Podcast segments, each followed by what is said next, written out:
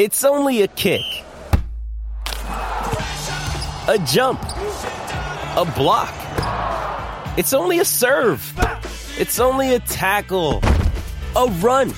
It's only for the fans. After all, it's only pressure. You got this. Adidas. You're listening to a SKOR North podcast right now, and if you're a business owner, so are your customers. In fact, I could be talking about your business right now, telling the tens of thousands of loyal fans about you and sending them to your business. Find out how you can partner with your favorite SKOR North podcast. Visit skornorth.com now and enter keyword partner. Fill out the form, and we'll get in touch with you quickly. Once Phil, Judd, Declan, or others start talking about your company, you'll be amazed at how many fans start showing up. So visit skornorth.com now and enter keyword partner. I like to put her in the old vice. TCL is a proud sponsor of the SKOR North Studios. TCL, America's fastest growing TV brand. One, two, three. It's Mackey and Judd with Rami. With Rami.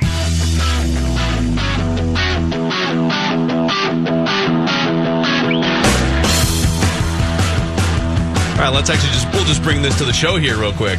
Uh oh. What happened to Judd? I know Judd lost clubhouse access today down in Fort Myers. Did he also just lose all access Did to we Hammond lose- Stadium? Might have. Did we lose Judd access? Not hearing him. Why don't you shoot Judd a text? He's not the most technologically savvy guy. Do we know that he's connected? Oh no. Uh, if he's, I, I can't hear him. I'll send him a text. Okay. I'm gonna wait. We're gonna wait this out. We do have a lot of Viking stuff to get into here. Uh, a theme throughout the day on SKOR North has been the absolute bombshell of speculation that came from the top rope on Get Up this morning from Dianna Russini. We will play that clip for the afternoon crowd here. If you're hopping in your car and you haven't heard it yet, uh, I, D- Dianna Russini must have been listening to some of these, like the Jeremy Fowlers of the world and some of the other reckless speculators and said, you know what? I'm going to roll up my sleeves and I'm going to come jumping off the top rope today. And it's going to be glorious. Uh, we also have, there's just more coronavirus related things that pertain to the sports world Awesome. to get into.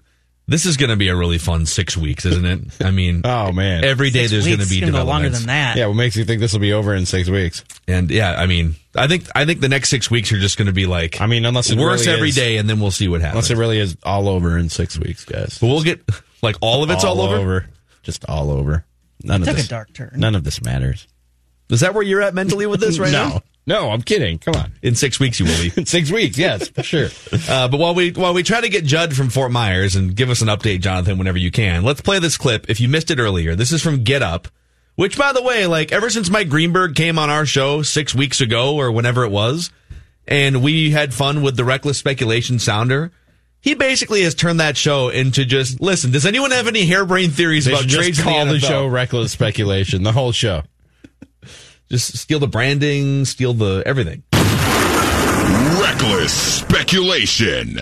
This is from Get Up this morning. I, I think there's another quarterback that's going to be on the market soon that the 49ers are going to, are going to want to take a look at, and he's in Minnesota right now. I think we all know the history between Kyle Shanahan and Kirk Cousins. This is something that's been going on for years. I've never seen somebody want a quarterback as bad as Kyle Shanahan has, and, and it was a deal that almost happened too. Kyle, uh, Kirk Cousins almost wound up with Kyle in San Francisco. It did not, uh, and I, I think they're waiting for that deal to, to, to wrap up. Maybe even a trade. We don't know if that, that could actually that happen, would- but these are things that are on the table.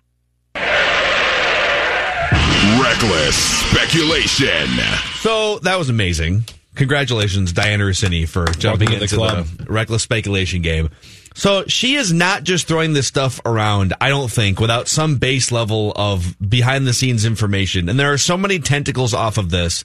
How much of it, like tentacle number one is how much of it was sourced and people telling her these things versus how much of it is her just sort of, I don't know, there's like 20% truth and I'm going to throw the rest out there because we're having fun on Get Up.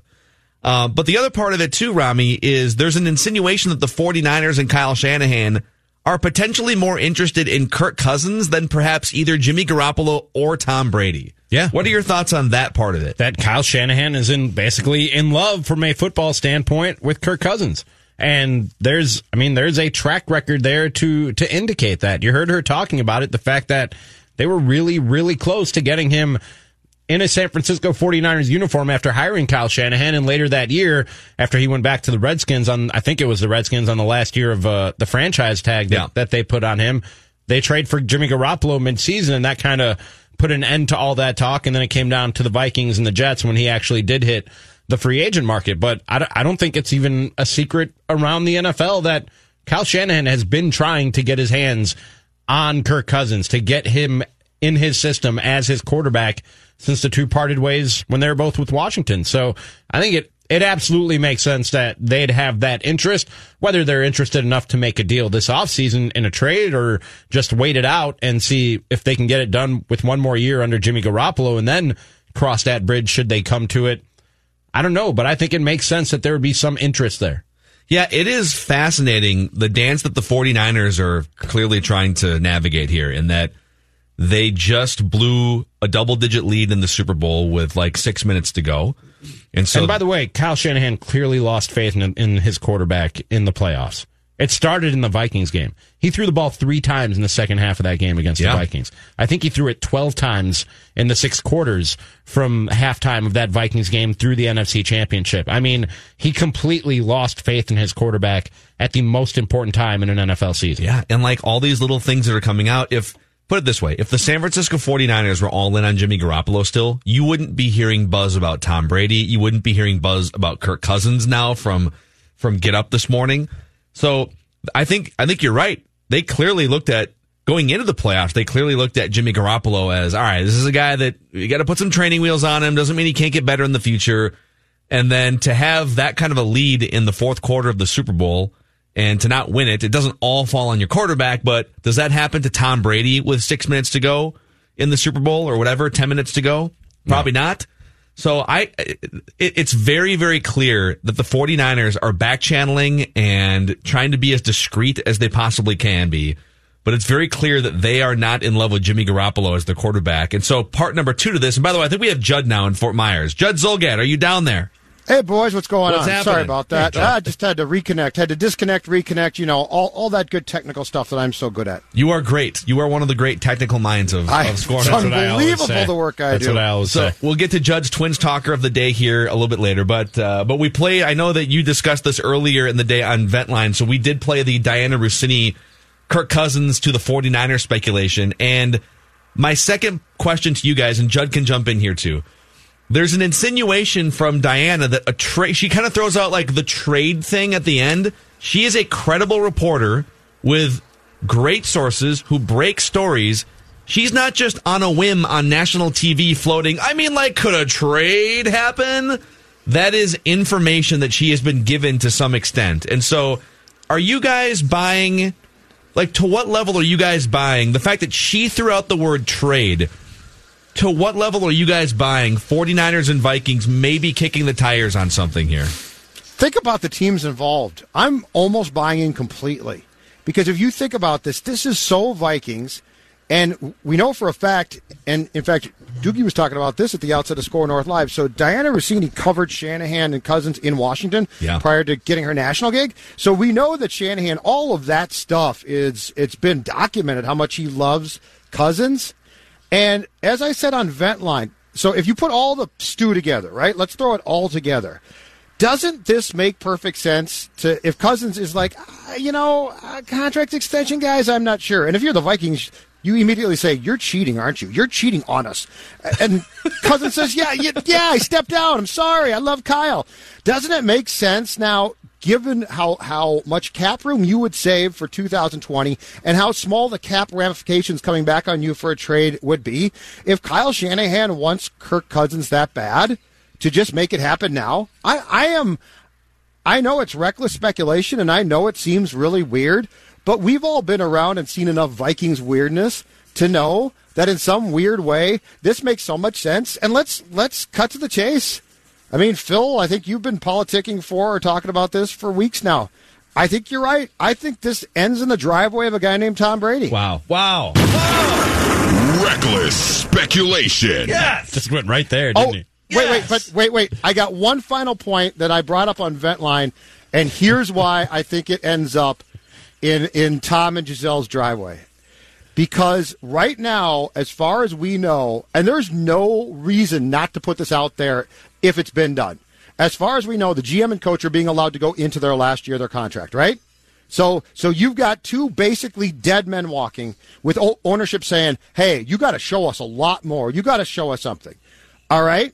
So if let's say let's say we are uh, Rick Spielman, Mike Zimmer, and George Paton, and we're talking right now, us three, private room, about this, and we're like, boys, we're going to get blown out here. It is are either of you going to look at me and, and be like, yeah, but we got Kirk, or would you rather say, yeah, we're going to trade Kirk, pivot off Kirk, and we are going to roll the dice back to the Farvinian 2009 season and see what happens. And that and, and the Farvinian season of 2009 is what makes all of this possible. This would all be completely this is consistent out there and like this is the Vikings, man. This is the type of stuff they do. But but let me add something to what Judd just said. So, you know, these guys are looking at their, you know, their lame duck contracts and hey, you got to put up or shut up in 2020 or it's easy to move on from the GM, the coach, etc. I think I think I want to say that Mike Zimmer's contract probably would have been extended by now, but we'll we'll find out in the coming weeks. So, if you're looking around at your different options at quarterback and you've decided, all right, we we need we need to do something drastic here. We need to do something big don't you think you would have back channeled the Tom Brady thing and at least have been made you've you, you've at least kicked the tires enough on that front with Tom Brady's people to know that hey, if you can clear the money for him, he would show up. I don't think you would be having these discussions about Kirk Cousins and moving off of him in the San Francisco potential landing spot if you haven't already kicked the tires on what you could get for Kirk Cousins being gone, if that makes sense. Like I I think this is all this is all a very delicate dance between 49ers and Patriots for sure. And we're trying to figure out how involved, if at all, are the Vikings in some of these discussions. And a couple weeks ago, I would have said not even close. But now we've had two different two different credible NFL reporters have said like there's some there's some things brewing here with a mystery team and with maybe Kirk Cousins and Kyle Shanahan having a love love for each other. This is fascinating. I don't know if this is all ending up in, in Tom Brady's driveway, as Judd Zulgad put it, but as I said, I think it was yesterday here on this very show, if you're the Vikings entering the last year of Kirk Cousins' contract and entering this particular offseason with the class of quarterbacks that are available via free agency and trade, if you're not asking yourself the question, are we in on Kirk Cousins in 2020 and beyond? And if not, how do we get out from the last year of this contract? You're not doing your due diligence as a front office and as a football organization. If you're ready to move on from Kirk Cousins, you're not going to get a better chance to replace him with a sufficient replacement as you will this offseason, whether it's Tom Brady or Teddy Bridgewater or Ryan Tannehill or whoever else is out there this offseason. Cam Newton. I mean, we've we've gone through the list time and time again of guys who are going to be available this offseason who are established starting NFL quarterbacks. If you're the Vikings and you're not sold on Kirk Cousins, you have to be exploring how you get out of that contract and how you get in on this class of quarterbacks. This is such an amazing, fun, speculative talker. You can actually hear the birds chirping in and around Judd's head right now. They're so happy. The birds are smiling. the birds are very, very pleased. This is look. It. I hate to say it because people are going to be like, "Oh, shut up." It all makes some sense. And to me, what pushed me over the edge today was three football people basically saying our jobs are on the line. We rolled the dice with Cousins uh, two years ago now. We know exactly what he can and can't do. Do we really want to go down this path and run this back with him again? Because I'll tell you right now, if I polled the room and I said, you're bringing Kirk Cousins back, you're bringing most of your team back, and, and Spielman and Zimmer, and by an extension, probably a lot of people's jobs are on the line. Give me the percentages. Things are going to end up really well, and everyone's going to get multi-year contracts. Forty percent. I mean, this thing could go really sideways. And if you're the Vikings right now, in in any talks or negotiations that are going on with Kirk Cousins and his people, you really don't have leverage. You don't have any leverage whatsoever. I know to Vikings fans, it doesn't feel like Kirk Cousins set the world on fire. I'm telling you, with the type of season that Kirk Cousins just had and what's about to happen in the QB market this offseason and over the next year with Deshaun Watson and Patrick Mahomes in line to get extensions and Tom Brady, the first domino that will fall in this free agent class, the price is only going up for Kirk Cousins the longer that he waits to talk about any sort of extension. So in that scenario, you don't have any leverage over Kirk Cousins. Where you do have leverage is if you go to Kirk Cousins and you say, dude, we we we're we're out on Kirk Cousins. We don't want you beyond 2020. No, seriously. Third person, You Ronnie? tell, you tell them we, we don't we're, we're not we're not committing to you beyond 2020. Let us explore some trades and you have leverage with the 49ers in the sense that you go to them and you say, "You really think Kirk Cousins is your best chance at winning a Super Bowl?" That window closes a little bit after one more year. Why why don't you jump why don't you open that window up with Kirk Cousins? If you really if that's your guy, if you really think he gives you your best chance, you want to make that move now. You don't want to wait a year and play another year with Jimmy Garoppolo who you don't believe in. I think that if you want to control your own fate and control your own destiny and have leverage as the Minnesota Vikings, you have more of it in talks with Kirk Cousins and the 49ers than you do right now in any extension talks with Kirk Cousins one on one. And plus, guys, get something now. Yeah, get something. Get their first round pick. It's the 31st pick. It's not great, but it's still a, a first round pick, right? Perhaps package that with the 25 and something else, move up. But if Kirk Cousins is is as I speculated stepping out with Kyle right now behind your back, get something while you can. Because what he's gonna not sign, so he's so he might say, "I don't want to sign an, an extension." In which case, the bad part for you is then if you're looking at 2020 cap relief, you're not going to get it from his contract. Uh, so you know what? If I can get a first round pick and maybe a little something else, take that because he's going to leave. It is funny that in any other sport right now, if it was the NBA or the NHL or Major League Baseball, and you had a guy that made a lot of money and you probably weren't going to look to sign him to a long term extension and he's entering the last year of his contract, it would be a foregone conclusion that that player would be traded right now. Right? Like you would never go into the last year of the the Twins didn't go into Johans last year. The, uh, the you know the Wild have a bunch of guaranteed contracts on the books, but they're trying to trade these guys so that they can get something for even like Jason Zucker, a young player. Uh, but in the NFL, there's just so few quarterbacks that teams trust that they get they get so obsessed with. Well, oh my God, what happens if we if we get rid of Cousins? What happens? Well, you'll be fine. You'll draft somebody, or so. right, so if this is let, let's just play this out for a second here. Let's say the Vikings and the 49ers are having conversations behind the scenes or there's at least some sort of spark there between Shanahan and Kirk Cousins that could lead to a trade. My mind immediately goes to where Judd's mind went, which is, oh, they're definitely they're definitely driving into Tom Brady's neighborhood here. Like that's the like the Vikings thing to do historically is they're driving into Tom Brady's uniform. But what other possibilities would it open up if they were to swing a deal with San Francisco? Or what problems would it present? Let's let's take Tom Brady out of the equation. So let's just say that's a pipe dream. That's not going to happen. If you're the Vikings, you still are interested in winning a Super Bowl, presumably in 2020, and you would have traded one of the 12 best quarterbacks in the NFL. If Tom Brady is not the end game, what is the other end game for the Vikings? See, to me, this question is predicated now on what is the security of the people that run the team. Because the thought process is going to be, oh my God, if we don't win a Super Bowl or at least contend for one very seriously, we're all going to be fired. The personal Judd Zulgad philosophy to this is I think I know what Cousins can do. I think he's a really nice box scorer. Statistically, he's great. Uh, but is Kirk Cousins a Super Bowl w- winning quarterback given the structure of the Vikings team that you are essentially going to have for 2020? My answer is no. And so moving on from him allows you to sort of turn a corner now and pivot to the next thing before it's too late. And oh my gosh, you've tried to run the whole thing back, and now Cousins and Shanahan are getting married i've been divorced and left at the altar what am i going to do so i i see i see this I, do i see this as a perfect scenario under which you're going to get somebody to replace kirk cousins and win a super bowl? Maybe not. But i do see it as the potential uh, pivot that might be necessary and nice to take that next step in finding a quarterback. Because this it's just this simple and people who fear kirk cousins leaving i don't think think of it in this terms. He's a nice player. But as far as the end game result that you desired from signing him, it didn't work out.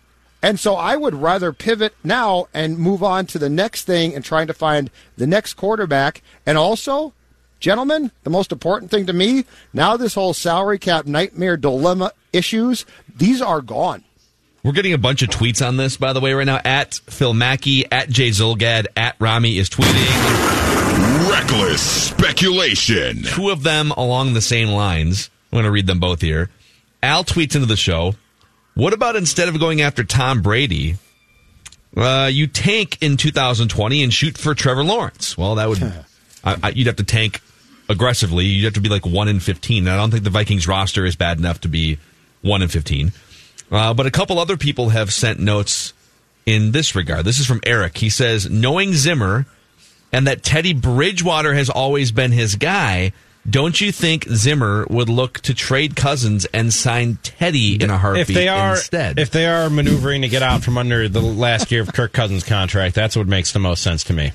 I wasn't here, but the way you guys described the love affair with Teddy Bridgewater between he and Zimmer, he and Vikings fans, that's what would make the most sense to me. Is Teddy oh? 2.0. This is what Mike How Zimmer did it- hears every time Teddy Bridgewater's name is mentioned. How did it end for Teddy here? I know Zim loves him. He played. He came back and like threw. A, didn't he throw an interception, a tipped interception? Oh yeah, the no, no, no, or something. No, I, I'm saying behind the scenes Oh. though, as far as the relationship when they decided, and rightfully so, decided that they couldn't trust that leg. And does Teddy want a fresh start somewhere else? I still, I still think Teddy with Bruce Arians in Tampa makes so much sense. But I'm sure Zimmer is absolute dream would be that. I he's always he's only loved one one QB that I can tell in his life. Yeah, like going back to even his Pop Warner days. I think Yes. he probably has only loved Teddy Bridgewater, and I think he probably replays the 2017 NFC Championship game over in his head, and the fact that the Vikings took a seven nothing lead, and then Case Keenum throws a boneheaded interception to essentially just hand over momentum to the Eagles, and I think he probably plays over the last couple seasons too, and that in the regular season, could the Vikings have won two or three extra games? And this is just, I'm putting myself in Mike Zimmer's head and shoes. And Rick Spielman drafted and also loved Teddy Bridgewater. But if you're Mike Zimmer, I mean, this is where Rami might have a point. You know, we all think Tom Brady, Tom Brady, Tom Brady. That would be super fun. That would be the pipe dream. But the Vikings are probably, now, would they take Tom Brady? Absolutely. But if they do clear out Kirk Cousins and trade him to the 49ers, does Zimmer get what he always wanted, which is Teddy Bridgewater back in purple, healthy, and ready to lead a franchise? I would sign up for that as well. I would, if you're going to trade Kirk Cousins, and if the 49er speculation is true, I would take Tom Brady for a year as a hired hitman. I would take Teddy Bridgewater on a five year deal as the new franchise quarterback. Sign me up for either one of those over running it back with Kirk Cousins. I think these guys are going to, given their current predicament, my my guess is if they can do it, they are going to try to take one to take a shot with a quarterback that they think can step in immediately and give them the absolute best chance in 2020 to win a Super Bowl. Because nothing you do can be with a long view unless your contract's extended. But do you think do you, do you think Teddy Bridgewater in 2020 gives the Vikings a better chance to win the Super Bowl than Kirk Cousins? Because I do. I think he does. And health is the only question. I don't know about that, but I do know one 43 year old quarterback who wants one more bite at the apple and wants a and wants to prove an old guy out east that he was absolutely wrong and he take his smart pock and do you know what with it. Smart pock. And that's Bill Belichick. I, I just if it wasn't the Vikings, I would probably enjoy this conversation and laugh. But and Phil, you, you know this firsthand too. We've seen too much. we've seen we've seen too much. We've looked behind the door and it was unbelievable. Seen the wizard. Yes, Rami. You look behind the curtain and you've seen the wizard. I mean, you know, this is a team. This is a team that's done, and, and Rick Spielman, by the way, very much involved in these things as well. So this is this is not a completely new regime in place. Brzezinski was there for this. I believe George Paton was there for this. Uh, certainly, Spielman was there for this. This is a team that's done unexpected, fun, weird things before that have reeked of desperation. So, am I going to be shocked if they do something again? I got to be honest, I'm not, and that's what makes them so much fun sometimes. Reckless speculation. I just want to play this one more time for people that didn't hear it off the top of the show. This is what Dianna. This is what this is what sparked this whole conversation. Dianna Russini, ESPN NFL insider, on Get Up this morning. I, I think there's another quarterback that's going to be on the market soon that the 49ers are going to, are going to want to take a look at, and he's in Minnesota right now. I think we all know the history between Kyle Shanahan and Kirk Cousins. This is something that's been going on for years. I've never seen somebody want a quarterback as bad as Kyle Shanahan has, and, it was a deal that almost happened too. Kyle, uh, Kirk Cousins almost wound up with Kyle in San Francisco. It did not. Uh, and I, I think they're waiting for that deal to, to, to wrap up, maybe even a trade. We don't know if that, that could actually that happen, would- but these are things that are on the table. I love it, but let me just say, he has one more year left on his deal in Minnesota. What better way to bridge that gap to the one year you have to fill with Kyle? Put with, um, pieces together, with Greeny. Cousins than with a 43-year-old Tom Brady. Okay, there's another clip here, just for context. Is this Jonathan? Is this John Lynch from uh, from 2018? Yes, This I clip believe so. here. All right. you know, for Kyle, I think the thing I would tell people is, you know, Jimmy, you know, we we made the trade, um, but then there were some days that that Kyle Shanahan was like in mourning because I think everybody knows his master plan was to have Kirk Cousins come in eventually, and Right. I, I think uh, you know I was proud of Kyle because I I think he knew that this was the right thing for our franchise, and he didn't hesitate. But then even then, uh, you know, Jimmy had to really prove himself, and you know.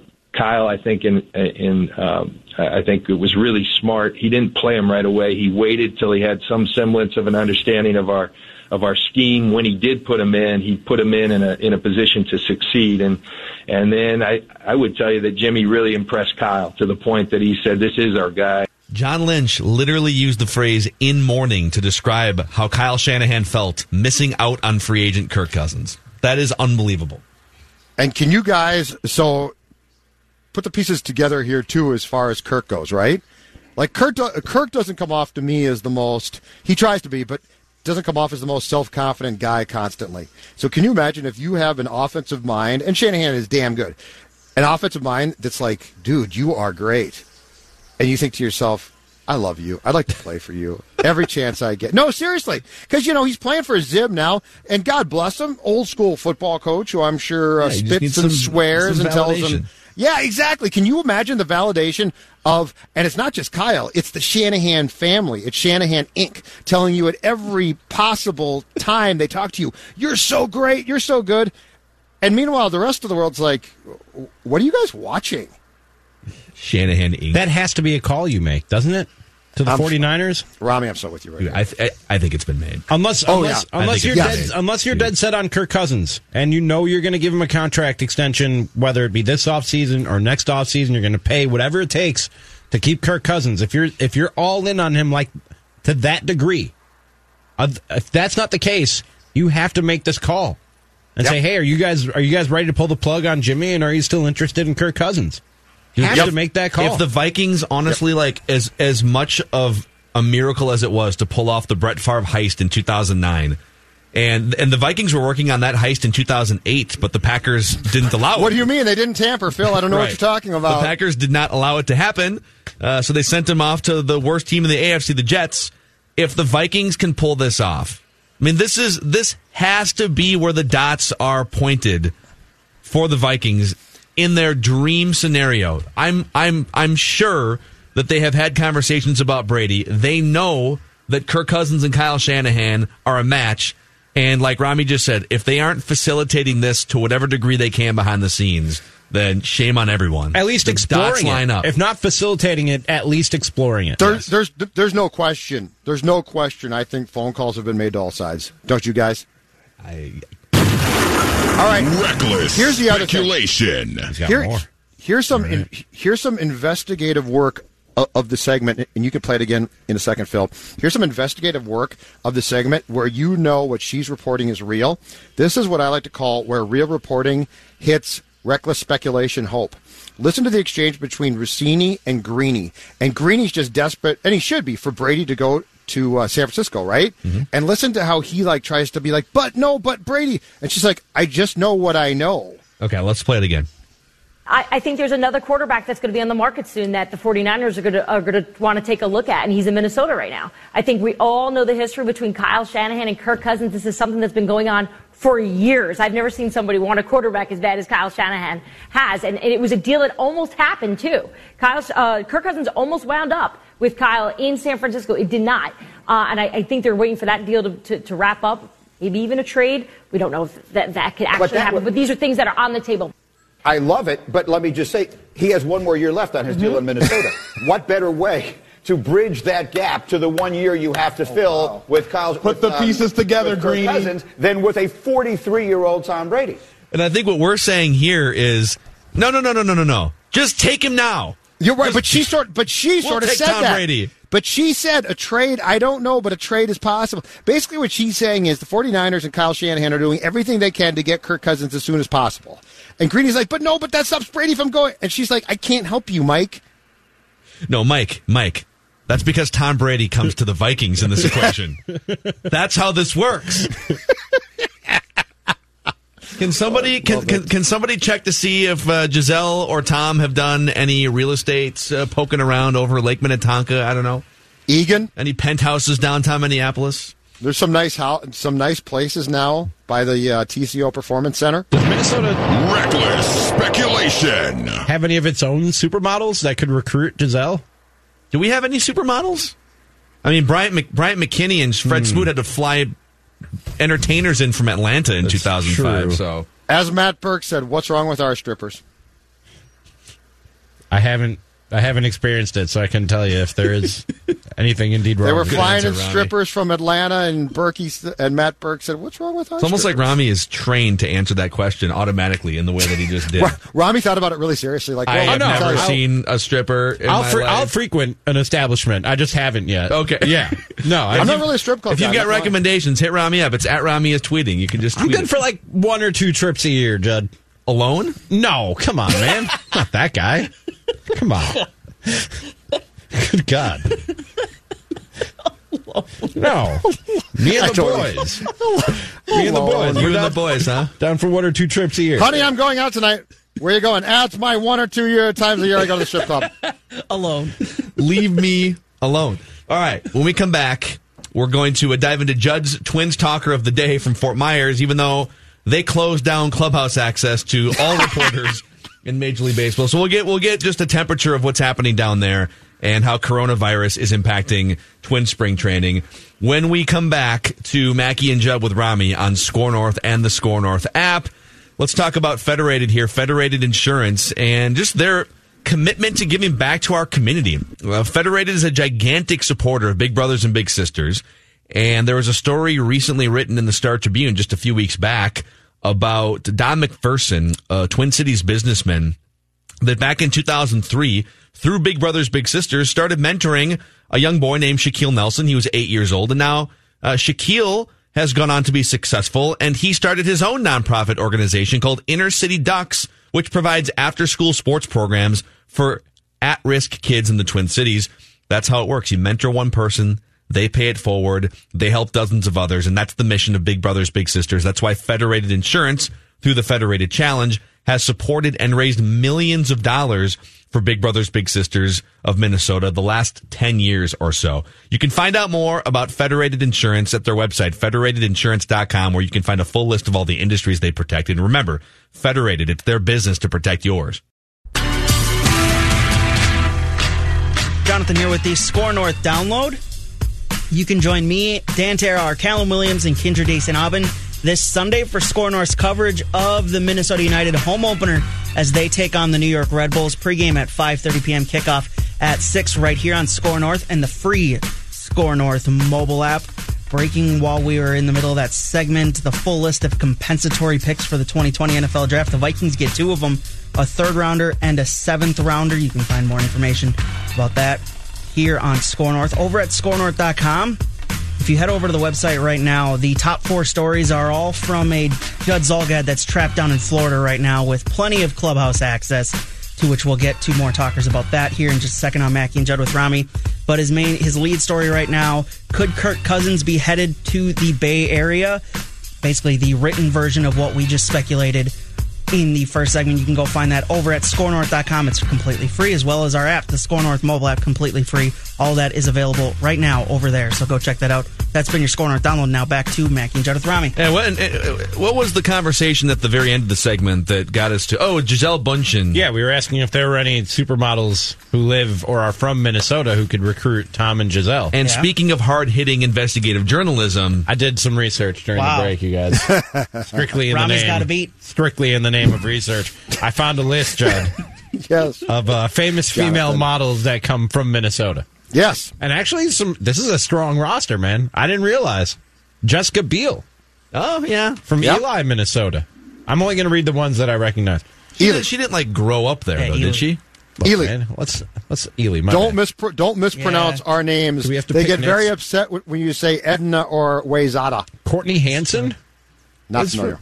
Cheryl Tiegs It's from Breckenridge, Minnesota. Okay. Nice. Um, Scarlett Salem is a uh, Melrose, Minnesota. That's not her real name. Again, That's why- got to be her stage Why name. are we picking this? Scarlett Salem. Jessica Lange is a cloquette. Cloquet? Is it cloquet? I actually, Okay. I, I, We should ju- I actually don't know, and I'm from Minnesota. Okay, I believe. All right. Hockey country.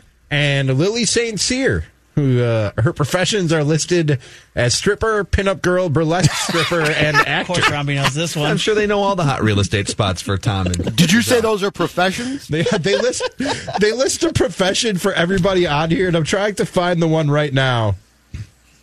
I can't find it. One of them they list flight attendant. Like if you if they're listing flight attendant on your profession, how really how famous, how successful can you be in the model world?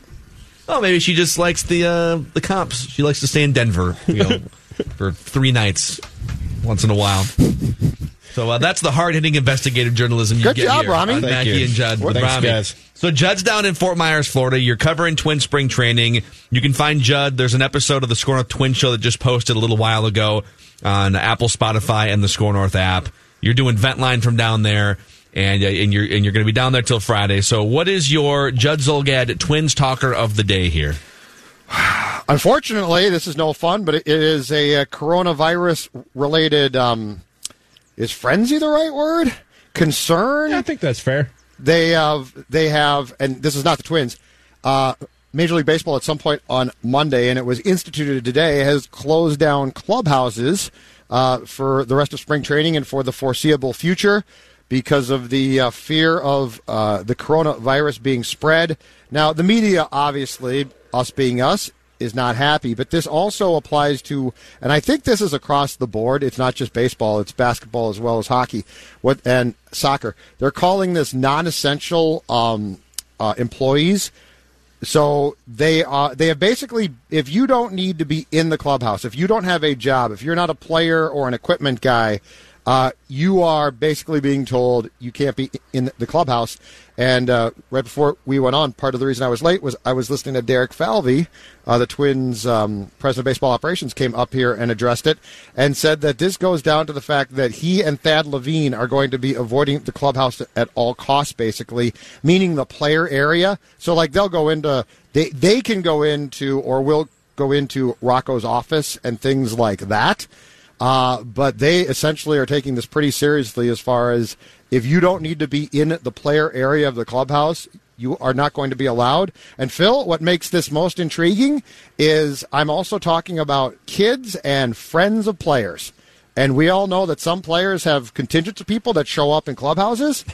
and those people, and somebody, it, it sounds like the Twins' new or at least interim for now player rep, Taylor Rogers, is in charge of telling guys who are used to their friends being in the clubhouse, your friends are no longer allowed here. So is that is that a prominent thing with the current Twins that they just have a bunch of bunch of randoms in the clubhouse? Nelly Cruz has some people that I don't know if they're relatives or what, but were in there all the time last year. A lot of guys bring their kids in. Um, This would have been devastating for Drake LaRoche in Chicago. Isn't that the kid's name? oh no, no, no! I said non-essential, Phil. Oh, so Drake it's- if it- LaRoche. Drake LaRoche was essential. If you heard what the White Sox said when Drake Clubhouse LaRoche leader. left, he was a leader of that clubhouse. He was. He was an essential That part. blew my mind. It was one of the great never stories that. of Chris, all Chris Sale time. literally died on that hill. He's like, I'm never going to pitch again unless you let this kid back in. What? was the greatest. He's he's one of the great clubhouse leaders of our organization. Then everyone's fired. he's 14.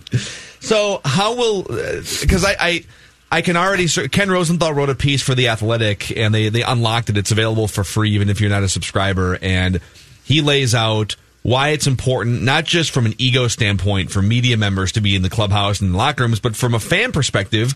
And I think the worry is is this going to lead to locker rooms just being closed off to third party media forever? Is this just going to be an excuse to say, well, the players and So Pat talked about it yesterday. yeah. Yes. And I think I I think we've sort of gotten to a place in 2020 where because athletes are all accessible on social media and their Instagram pages and teams like the Vikings have their own entertainment networks that they pump out content on and I think there's this unfortunately, this increasing feeling of, well, I mean, like, I don't really need the Star Tribune or the New York Times or Judd Zulgad to go into a clubhouse. I can just follow uh, Trevor May on Twitter and get everything I need, right? He p- puts out content. So, what, Judd, what would you say? You've been a beat writer in your life, you have been in media for 25, 30 years as a conduit between teams and players and also fans on the other side.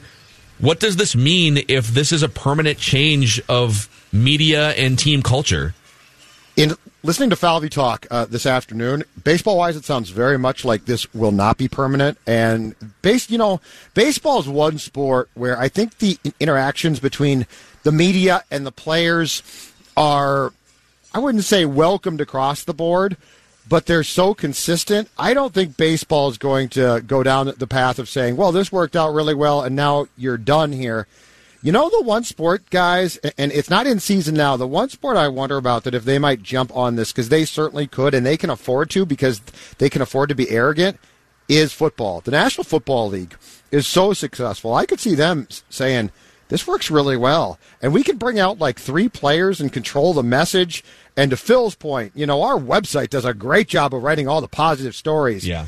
Football's the one that scares me. I think baseball. I think baseball is going to see where this goes and uh, and goes back. Now here's the and this has not been broached yet, but here's here's my question too, because this thing now with the coronavirus has gotten such uh, such steam and has so many people concerned and is spreading in different places.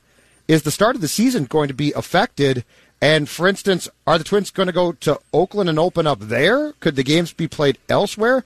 Because the Sharks just had their county just passed what? Um, basically, for the rest of March, I think the county that the Sharks play in said that there can be a gathering of no more than 1,000 people, which means the Sharks can't play their home games in front of fans. The Gopher hockey team should be fine, though.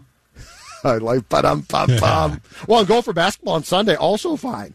Um, but I'm wondering, you know, because the A's aren't that far away from where the Sharks play, and I think the Twins' second trip then after they play the A's is to Seattle, and in the state of Washington, there's been a lot of issues there.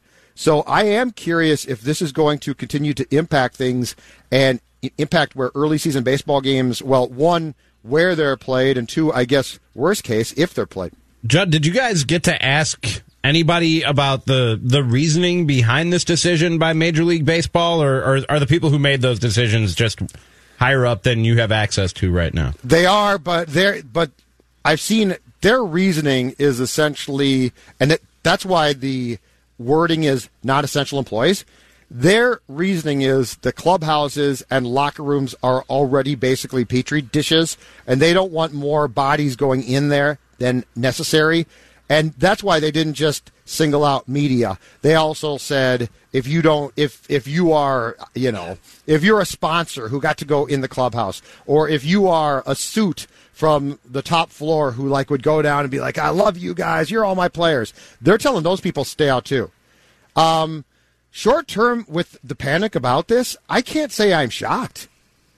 And I'm I- not, and I'm not either. By the way, I just sneezed while you were giving your answer, and Jonathan looked at me like I pulled out a gun. I'm fine. Don't worry about it, guys. Everything's okay. Wait, I didn't even hear it. Did you? Are you I'm like not there, so I so I, don't can be. care. I'm on the radio.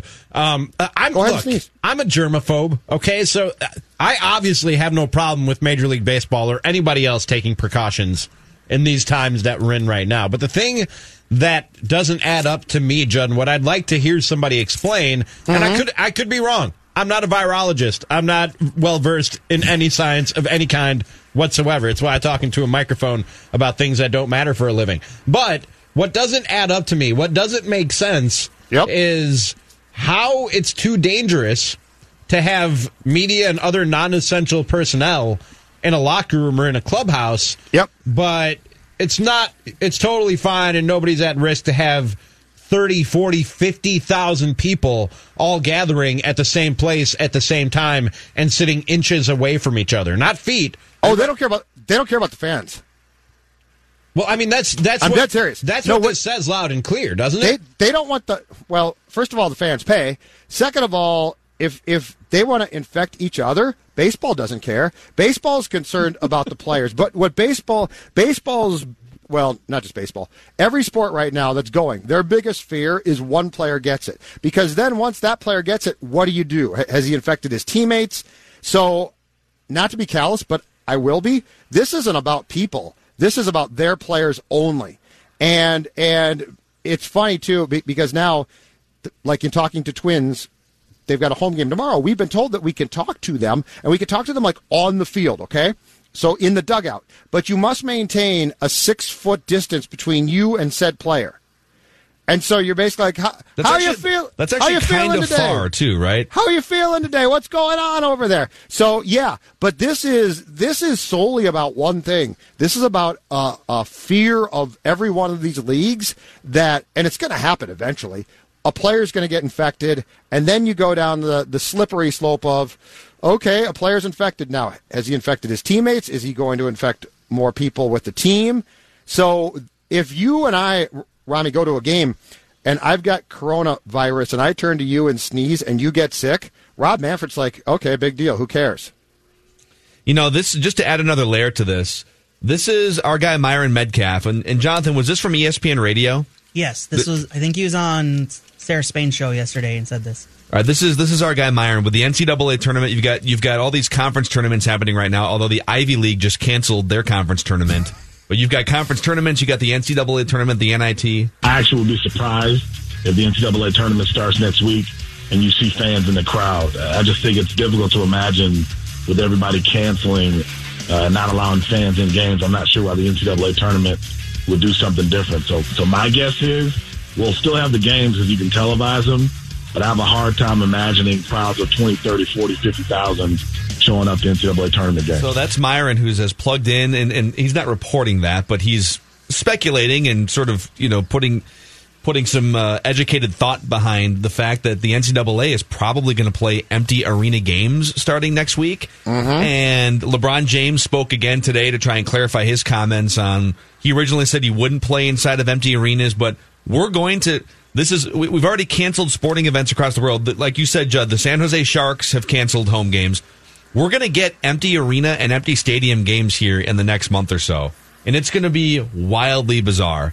Think about the NCAA tournament and close games down the stretch, and the bands playing, and the crowd going crazy, and the drama, and or home crowds, a, a Lakers versus Rockets game, and the Lakers crowd going crazy, and celebrities sitting all over the place. Yep. And those games are going to be played in empty arenas. It's going to happen sometime in the next month, if not in the next week or two. Absolutely. And then my question is do, do we then, for instance, with baseball in early season games, uh, have to take the next unfortunate step, which would be cancellation of games? Yeah, that's uh but but then like if you start to cancel games, at what point do you feel safe? These are just unanswerable questions. At what point is the country safe enough for you to put games back on the schedule? July? Like it's not it's not like all right, we're going to cancel a couple games off the bat in uh, in 3 weeks here and then all right, good the April 20th everything's fixed and we have cures and the the thousands of people that by then will have had coronavirus will no longer I mean yeah, like because they've said like the flu, once it gets warmer out, this this could go dormant, but that doesn't mean that it's gone. We could still have hundreds of thousands of people carrying this thing and spreading it around, and then it will just be active again when the temperatures drop in in the fall and the winter. So we don't know when we'll be safe, guys. We will will probably never be safe. It's a gross, dangerous world we live in. Well, I, I mean, Esports. yeah, you- That's the answer. That way nobody has to leave their house. Esport. Let's all just transition to esports, you guys. You know what, Rami? There, What? there's and plus too, sports fans now. There's a lot with HD and things like that who are like, okay, cool. Don't don't play games in front of crowds because guess what? I don't go to games. I watch games You and my what? television's fantastic. I kind of want to see an NBA game without a crowd. It is going to be fascinating Just to, to hear, watch. you can hear the trash talk, you can hear the chatter, you, you'll hear every little thing. The guys on the court will be able to hear the announcers. Yeah. That'll be amazing. What What if will probably be it's- jawing back and forth with them. What if it's so good, it becomes permanent?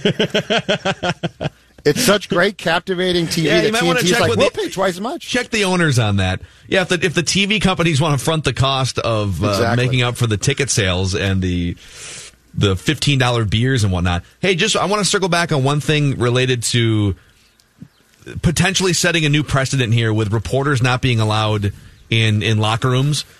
I just feel like because I, I I do sense that it, we it has lost its importance. Third party journalism and media has lost its importance, and there are political reasons for that, and and and some of it's just the way that we interact with athletes and teams on social media. It didn't exist ten or fifteen years ago, but think about this Astro story for a second that breaks wide open. The Astros are found out to be frauds and cheaters and have fraudulently won a World Series, and that story does not come out if we're waiting for Astros.com to report it or if we're waiting for Carlos Beltran's Twitter account to report it, right? That story comes out yep. because a credible third party reporter with a third party media platform behind him forms a relationship with a pitcher that was on the team in 2017, gets the information from Mike Fiers and then gets to vet out the rest of the story and talk to other people involved. That doesn't happen if it's Astros.com. And, and so I just I worry that we're setting a bad precedent here. And th- that pitcher felt comfortable going to Rosenthal with that story because he knew that that Ken was really good at what he does too. Um, I think there's some confusion here too as far as uh, fans go uh, about what locker room access means. And there was a time probably when you would go into a team's clubhouse, locker room, or as they call it in hockey, the room, and everyone would be there dressing, and a lot of people would be naked, and it might be uncomfortable, right? But Phil, you, you know as well as I do, in Target Field, the Twins, and the same holds true for the Wild at the X, they have back rooms where they hang out and actually dress and things like that. And so the locker room that we have access to is basically a room where guys uh, put their jerseys on, put their uh, uniform pants and caps on, and then might be at briefly after the game. But this whole notion that we're somehow invading this sacred place of privacy, locker rooms have changed. These back rooms where we can't go is where they all go watch TV and hang out and have fun. So more and more, the clubhouse or locker rooms in a lot of cases have become sort of workplaces. They're workplaces for the players, they're workplaces for us. It's not this where we're it's not like we're going into a person's house and hanging out on their couch uninvited. I'm serious. Because no, yeah, I know. I, I feel it's like funny there's to think about that though. I, but I feel like there's this whole thing of you guys are invading the privacy of these players, and you should be kicked out because that's their place. They've got these gorgeous rooms to go into um, in. where we are not allowed, and they've got dining areas where we don't go. We're only going into basically a, a very first level room to try and talk to them. And I'm not saying that the coronavirus ban is stupid. I just think that there's a confusion about exactly what we're doing to invade people's privacy and how we're really, for the most part, not doing that at all. Yeah. So that's Judd down in Fort Myers, Florida, and you can find all kinds of stuff from him on skornorth.com. He's part of the SKOR North Twin Show this week with Derek Wetmore, and we've got him down there until Friday. And he's going to have to find creative ways to uh, sneak into the clubhouse or hide in the bushes to get access. Did you get players. any access today? Uh, Derek Falvey came up here and talked, and actually the team went to um, play the Phillies. So we weren't. So they weren't here today, other than Byron Buxton and a few players early this morning taking batting practice. So we, we will find out what the new access is going to be like much more so tomorrow when the Twins are back here in Hammond Stadium to play. Uh, so we didn't have much access, but that wasn't surprising. I am curious what they're going to do as far as trying to have to run guys out of the clubhouse and then go request guys, and if guys are going to agree to that. It definitely is going to make um, people's lives tougher. And I think, and I think the person that it actually makes the most difficult life for, Dustin Morse, the Twins PR guy, right? Because he's the guy that's got to go in and out and ask, "Can you come out here?" And I'm sure guys are going to be like, "Absolutely not." So it's the media relations people and PR people who are actually who are going to have the most work because they ordinarily just watch us do our work in the clubhouse. Now they're going to have to be constant conduits between the players and the press. I saw one of the guys who I follow from my Milwaukee days who covers the Brewers and sort of the new setup that they have for for these these media scrums and it literally looks like I'm going to show Mackey the picture right now. It literally looks like they turned an equipment room into like a media auditorium. And they, they probably ta- did. They have tables set up for guys to come and sit at with, with microphones on yep. the tables and it, some. It appears to be at least eight feet. The chair is eight feet away. That's what I was going to say. It, it creates the safe zone. Yeah, you don't have any close talkers with microphones up in your grill. No, poking hey, you in I'm the from, cheek with. I'm from uh, SKOR North. Tell me how it's going. I'm sorry. I got a little cough. Hope I don't get sick. Hey Trevor, uh, how's the how's the four seam? Uh, just a silly little cough I picked up here in Florida. All right, when we come back to Mackey and Joe with Rami, two things when we come back here. Number This isn't one, funny by the way. It's not at all. It's, it's kind of funny. You could have the coronavirus and just don't know. And Right. you're here coughing like ah, ha, ha, it's a big joke. Let's all just. I'm four feet cough. away from you. Oh, oh, Oh, wow. the safe zone's not being adhered Yeah, to. We're not even in the safe zone right now. Sorry, I'll move back to six and do it. All right, it's just as funny. Rami was a hard worker. we'll miss him. All right, two things when we come back here to the TCL studios. Number one, people are fired up about a clip from a Coller and Rami conversation that's making the rounds on social media. People are fired up about this completely hypothetical thing, but I think it's more about the principle of it. We'll get to that. And also, our guy Derek Wetmore reporting on skornorth.com. He's got the number of games each Twins color commentator is going to work for Fox Sports North and uh, some interesting numbers on there. So we'll do that. And we'll uh, bring Judd back from Fort Myers here. Another hour to go on Mackey and Judd with Rami. And if you stop into any major local retailer in the Twin Cities, you can get a look at the best TV on the market. That would be TCL, America's fastest growing TV brand. And TCL also is in the audio game now too, with the new line of Alto sound bars easy to set up in just a matter of minutes. You've got a home theater, your TCL TV, and your Alto soundbar. Uh, also, the Alto soundbar does connect to other TVs as well. So if you don't have a TCL TV, shame on you, but you can also still get the TCL Alto soundbar uh, available with subwoofers that are wireless and uh, precision playback for any TV on the market, as well as music from your smartphones, your tablets, your laptops. If you're thinking about upgrading your TV or adding a new one or upgrading your sound quality, TCL is where it is at. Enjoy more with TCL and learn more at TCLUSA.com. Listen and win with the free SKOR North app. This month, one lucky winner will win a $200 gift card to Best Buy just for having and using the SKOR North mobile app. All you have to do is register your app, listen to your favorite SKOR North content, and you could be a winner. We're gonna To press connect. flesh and shake up and down. TCL is a proud sponsor of the SKOR North Studios. TCL, America's fastest growing TV brand. One, two, three. It's Mackey and Judd with Rami. With Rami.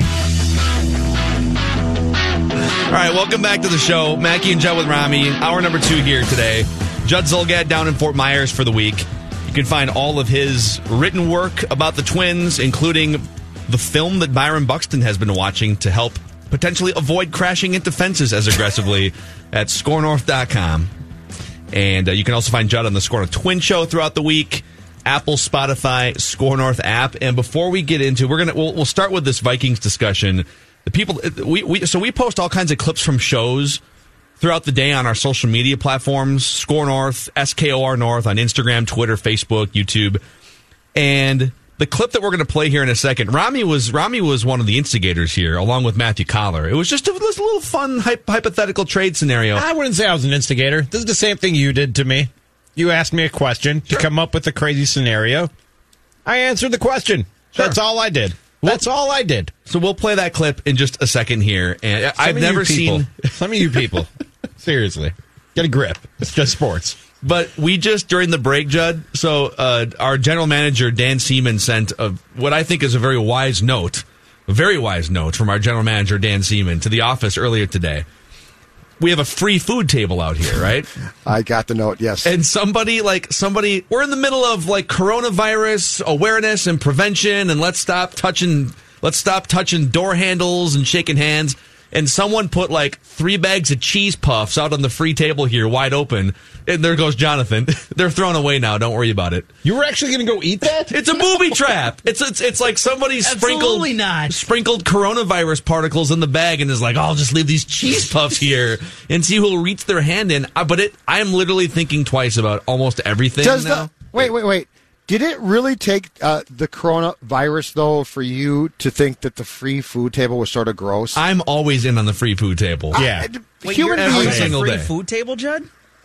Because people put their hand in anything and, And like that's move. you know what, Judd? That's if it's a bag of something, I'm very hesitant to to to. It's free food, so I'm I'm enticed, but I usually will resist because. I don't. I don't know where people grew up. I don't know who raised them. I don't understand. If, I hear there- if there's a bag of something, you don't reach your hand into the bag and grab a handful. You pick up the bag and you pour some out into your hand, so we're not all exchanging germs and dead skin cells like that. That's just yeah, common some, no, sense. Rami, I'm with you. The dead skin cell thing, may, may, maybe you should think more about that. Actually, I'm I'm like scrape the bottom of the bag type of a guy, and I'm probably just getting. I mean, skin if cells, I'm at home and it's my bag of chips or whatever the snack may be, I'm reaching in. It's mine. They're my germs. They're my oh no, no! I'm sorry. I'm not saying if But in it's public? your bag at home, but the free. I'm talking about in particular our company.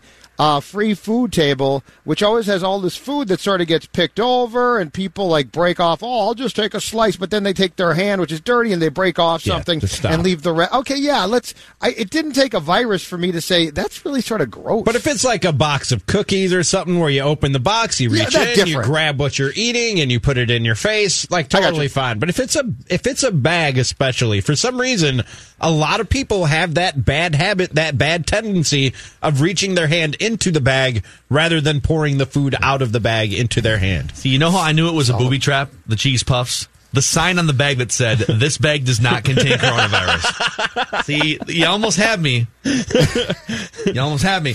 All right, so we so we we post clips on on Scorn on social media from from shows and take the highlighted conversations and throw them out on on, on social platforms. And so SKOR North has been around for 13 months now, and this is this clip is top five most back and forth discussion I have seen. And it all started with a hypothetical trade scenario conversation between Matthew Coller and Rami Makhlouf here. All right, third trade and the most preposterous but defensible. Danielle Hunter and 25 to Washington hmm. for number two overall. And this to get Tua, right? Of course. The thing that you could probably do, though, if you traded for Tua, would be in 2021, going into that offseason, when you get Kirk's money off of your salary cap, you could sign another edge rusher who's probably not quite as good as Danielle Hunter, but also probably good. And then you spend the rest of the draft trying to find cornerbacks. He has a huge impact on winning, Danielle Hunter, but there's no edge rusher in the NFL who has as big of an impact on winning as a quarterback. And it helps you a ton if you have him on a rookie deal for four years, and then you can also uh, use the fifth year option. That gives you a pretty decent chance to go to a Super Bowl if the guy clicks. And if he doesn't, everyone's fired. And that's why I love it because So- it's a video game trade. So the proposed trade, hypothetically, is Danielle Hunter, one of the best pass rushers in the NFL, and the number 25 pick for the number two pick, which presumably would be used to draft Tua as your franchise quarterback. And uh, like I saw that, saw the headline, listened to the conversation, and in my mind I was, yeah, yeah, I mean, you wouldn't want to give up Danielle Hunter, but man, if you can get a franchise quarterback, I think you can go find an edge rusher later. Like 75% of people that are commenting, and there's been hundreds of people just discussing this on the SKOR North Twitter page. 75% of people are apoplectic that you guys would suggest ever trading Danielle Hunter under any, under any circumstances. Uh, Judd, what is what is your instinct when you see that like 75% of Vikings fans are like, "No! You uh, untradeable Danielle Hunter even if it's for a potential franchise quarterback in Tua."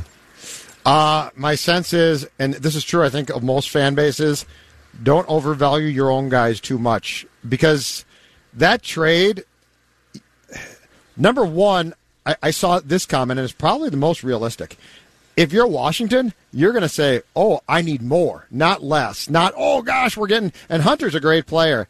But Phil, how often have we seen, and I'm sure that this happens in Chicago and Milwaukee too, Rami, but how often do we see fan bases absolutely fall in love with players, and they're good players, but we are talking about a hypothetical trade that could land you your starting quarterback for the next 10 years. It could answer a franchise question, and for five years, you've got a great contract.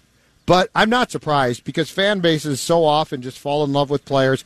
It, you know, perfect example, the Wild. Mikael Granlund, right? How could you trade Granlund for Fiala? You idiots! Granlund's a, I've got a Granlund jersey. Well, of course, in retrospect, now it makes perfect sense. That's my sense. I get why people hate it, why people are upset by the very notion of it, because I was I was I was thinking the very same thing. Now I came around after I thought about it a little bit more and, and coming around to the realization that anytime that you can upgrade the quarterback position, you almost have to take that opportunity. And if, if all your evaluations point to Tua being the man and the next uh, part of one of the next great quarterbacks of, of the coming generation in the NFL, then you have to take that risk. But it is borderline crazy trading a 25 year old defensive end who's done what Danielle Hunter has done in this league, which is the most sacks by that age of anybody ever. Yeah. Yes, quarterbacks are really hard to find and really important to winning football games, slightly more so than the guys who chase them down. And and just wreck game plans like Danielle Hunter does. Yeah, and he does. Like th- th- this is where I'm coming from on this. Right, I've been watching Vikings football for 30 plus years, and they've never so much as had a seven year franchise quarterback, let alone 10 or 15 or 20 like the Patriots have had in Tom Brady. And you're clinging to an edge rusher. Like that's sort of my like I'm in the comments here and dude edge rushers you you you're poo pooing that you're dismissing that as though it's not it's not a major asset in the NFL. I've seen Jared Allen come through here. I've seen. I'm not Oh, saying so- it's not important. I've seen Jared Allen. I've seen John Randle. I've seen Chris Doleman. I've seen Everson Griffen. I've seen Danielle Hunter. Like the Vikings have had some damn good edge rushers, some Hall of Fame edge rushers in their franchise history. Those dudes don't win you Super Bowls. They are helpful. They are nice, but to me, it's t- if, if and this is all hypothetical. Like there is no such trade on the table. Uh, this is more about the principle of you know what's valuable and what's not. If you ever were to get a chance to take a swing at a franchise changing quarterback and you had to give up an edge rusher, you should not blink. You should pull the trigger on it. Like that's that's what's annoying to me is Russell Wilson wins you a Super Bowl, Pat Mahomes and Aaron Rodgers and Tom Brady win you Super Bowls. Sorry, but like Everson Griffen didn't. But how can you? What I don't Jared get, Allen didn't. What I don't get is how can why do fans dismiss this so quickly as if oh that's crazy you wouldn't do that. Edge rushers are huge because before uh, Jared Allen got traded to the Vikings, you go back to how long they were looking for a guy off that right end for years uh, to effectively get to quarterbacks, and it was hard to find. And the price on Jared Allen was absolutely enormous and proved to be worth it. But I just don't understand this dismissal of, well, that's just crazy. You would never trade this player. Don't you have to look at players as commodities at times, though, and say, you developed Danielle Hunter into this great player, and he is right now at the height of his value. You've taken him from a guy who you had no idea if he was going to develop, and he's become a Pro Bowl player. So if you could, let's just say hypothetically, as as Coller and Rami were doing there, if you could turn around and flip him for something that's going to get you a franchise quarterback, you can't just be like, "Well, no, I would never do that now." But that's how how people think because they think to themselves, "This is our guy," as opposed to, "Yeah, he's a really nice player, but you need a quarterback desperately." Yeah, I mean the top two edge rushers, according to sacks, anyways, and I get that that's probably not the best way. There's uh, there's pressures and different things. Uh, Tampa Bay's Shaquil Barrett and Arizona's Chandler Jones, and those guys both had 19 sacks last season, and their teams were terrible. Like they don't move. The, those guys. I'm not saying they don't matter. I'm saying in this vacuum hypothetical, edge rusher and late first round pick for potential franchise changing quarterback, I do it 10 times out of 10. And I'm not saying that Danielle Hunter wouldn't then go I'm to just saying that Washington and be amazing. My initial knee jerk reaction when asked it is it's kind of crazy to trade a guy like Danielle Hunter, who's done what he's done, who you have locked up to a super reasonable, borderline cheap contract for what he does in the position that he plays. I, at first glance, my initial knee jerk reaction was that seems a little bit crazy. Once I thought it out a little bit more, it makes a little bit more sense. But I think a lot of people on Twitter just go with that knee jerk reaction and fire off that tweet without processing a little bit. You guys are idiots. I mean, Twitter is fun to overreact on and, and to knee jerk. I've done it. That's why. That's why I can't stand the gram. Dude, the you're, gram remains. You're, you're you're rocking the gram, man. I see it's still daily boring, videos. though. But yeah, but where are people shooting stuff back like "I hate you"? Yeah, that's not. Well, you're just posting video. Like you posted a know, video you're of spring training. It's happy. It's 80 degrees and sunny. They're not going to No, but I mean, I get no. controversial. I get no feedback. I Post get a no, shirtless picture. Come on.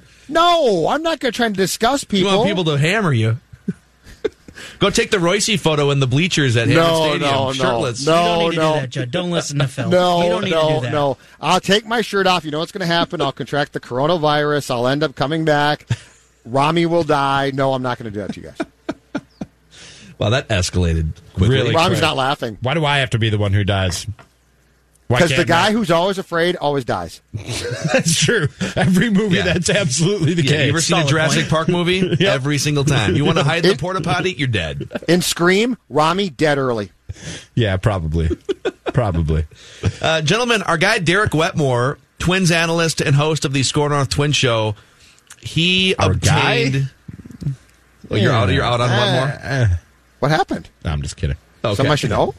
You guys have a falling out on the No, show or something? cool. We're cool. I've been gone for a couple days. It's. not- I mean, if if it's gone sideways, tell me no, we're good. because I don't want to come back to something uncomfortable. No, I was Hey, you guys, you guys want to go to lunch? No. We're totally fine. The longer it goes on, the less it seems like it. But I'm telling you, we're totally fine. Sure, yeah. So Derek obtained the so the Twins put out the the annual hey we're you know, we're back with the Fox Sports North and here's the Fox Sports North broadcast schedule and also like the national TV schedule of the ESPN games et cetera et cetera et cetera. The Twins actually opened Sunday Night Baseball I believe this season against the A's on March 29th. Uh, but Derek Derek got the number of games for each color commentator on FSN. And for you know 15 years, it's been Bert Blyleven largely, and then they've scaled him back the last five years or so. And interesting to note, Dick Bremer entering his 37th season as the play-by-play announcer on Fox Sports North, and Justin Morneau will be the primary color commentator, doing 57 games. So basically, you know, more than a third of the games for Fox Sports North. Bert Blyleven will do the second most games, but he scaled back to 30. So Justin Morneau doing twice as many games as Bert Blyleven. Uh, for the other games, Roy Smalley, Jack Morris, LaTroy Hawkins, and Jim Kaat are all going to be sort of sprinkled in uh, to to various degrees. But uh, how do you guys feel about Justin Morneau basically taking over as the the lead color commentator for more than a third of the games, twice as many as Bert Blyleven in 2020? My question is this one. What is his, because he's clearly being in some ways fast tracked by this team, is his ultimate goal and ultimate job to become the uh, permanent analyst for Twins telecast? Do we think he's going to have a front office job? He's just been doing a lot and he's around a lot, and I think it's only a matter of time before he's he's given a fairly prominent role here. I like the move, and the thing that I base my enjoyment of telecast on, it's very simple. Do I learn something? And Morneau talks a lot, but I don't care. People complain. I don't care about that. My question is when I sit down to watch a game, does the commentator tell me things I don't think about or no? And I think in the case of Justin, the answer is yes. So I am all in favor of Justin Morneau working as many games as he possibly wants. Yeah, I liked what I heard from last. I thought he was a little bit stiff at, at first, Judd, and it took him a little while to loosen up. The what you're talking about, the teaching us something and talking about the game, I felt like that was there from the beginning, but just loosening up and being a little bit more entertaining and going with the flow of things, I felt like was was something that took some time with him, and I think that takes time with almost anybody who steps into a booth like that, especially a former player. He's not really sure what he should be saying, what he shouldn't be saying, and you're kind of you're you're you're walking on thin ice, uh, so to speak, early on when you take that job. But I thought the longer he did it, the more he loosened up, the more fun he had, and I'm I'm with you 100. percent You learn something when when you listen to Justin Morneau, and what I like about him more than some of the and I liked most of the guys that they rotated in and out last year. But a pet peeve of mine, not just of Twins announcers in baseball nowadays, but just of announcers in general. They're in the booth for national games. They're everywhere. Is guys complaining about how the game has changed, Oh. complaining Well, Jack, about Morris, Jack. Morris is doing about 20 games this season. John get- John to it. Smoltz. It's like listening to a podcast. What's wrong with baseball today? That that's what that's what I feel like when I hear John Smoltz on the call for a he's baseball. smart game. and insightful too, Yes. but he just can't yeah. help himself. And Justin Morneau does not do that. yes. I, that's one of the things that I love about him. He's just talking about the game that he's watching and the game as it is today. He's not longing for the game of yesteryear. Yes. Yeah, I think so. I, I I had three categories written down, but I love that. That's a fourth category. I agree. Don't don't long for the game of yesteryear. It's okay if you sprinkle in certain things, but let's move this thing forward. Let's talk about the game that is right now. You know, when I played, we wouldn't have pulled a pitcher in a spot like this. Yeah. Well, who cares, dude? We would have laid down a bunt when I Well, the game was better. What? I, but I mean, the game was better. Come on. No, No, it wasn't. the, the game has flaws now, but come on now. Uh, so I uh, the the boxes I want checked are: Are you insightful? Are you are you teaching me something? So I'm with Judd on that one. Another one is: Do you have chemistry with the play-by-play announcer? Because this isn't like the NFL where there's only 16 games and and they rotate announcers because it's a national slate of games. You're strapped in for 162 plus spring training and ideally postseason. You might actually, if you watch all the Twins games, you might get like 180 baseball games or more. And that's a lot of play by play guy and color commentator. And so if I'm going to get 57 and with playoffs, maybe uh, more Justin Morneau, I need chemistry. And I thought him and Dick Bremer had really good chemistry last year. And it, it's a credit to Dick Bremer because I think toward the end of the the Dick and Burt run, and they're still going to do 30 games together. It just kind of felt like these guys have been doing the same thing for, for 20 years. They need to freshen it up. So I think Justin's presence has actually made Dick Bremer come alive a little bit in the last couple years. But the third category is do you refer to fielding percentage? And if you do, I'm out on you. I hate announcers that talk about fielding percentage in 2020 as if it's a meaningful thing. It's a it's it's a quirk of mine, I know, but like, well, this uh, left fielder has only made two errors on the season. Yeah, but like he moves like a brick with wheels. He has not caught a fly ball on the gap. Josh. Willingham was a Stop good fielder, talking and about you, it. and you can't wrap your head around that. Yeah, it looks like Josh Willingham was fantastic. Ryan Domit in right field this season has only one error and a fielding percentage of 997. Like, yeah, and he doesn't move from his hula hoop range. So, uh, don't talk about fielding percentage. Are you insightful and do you have chemistry?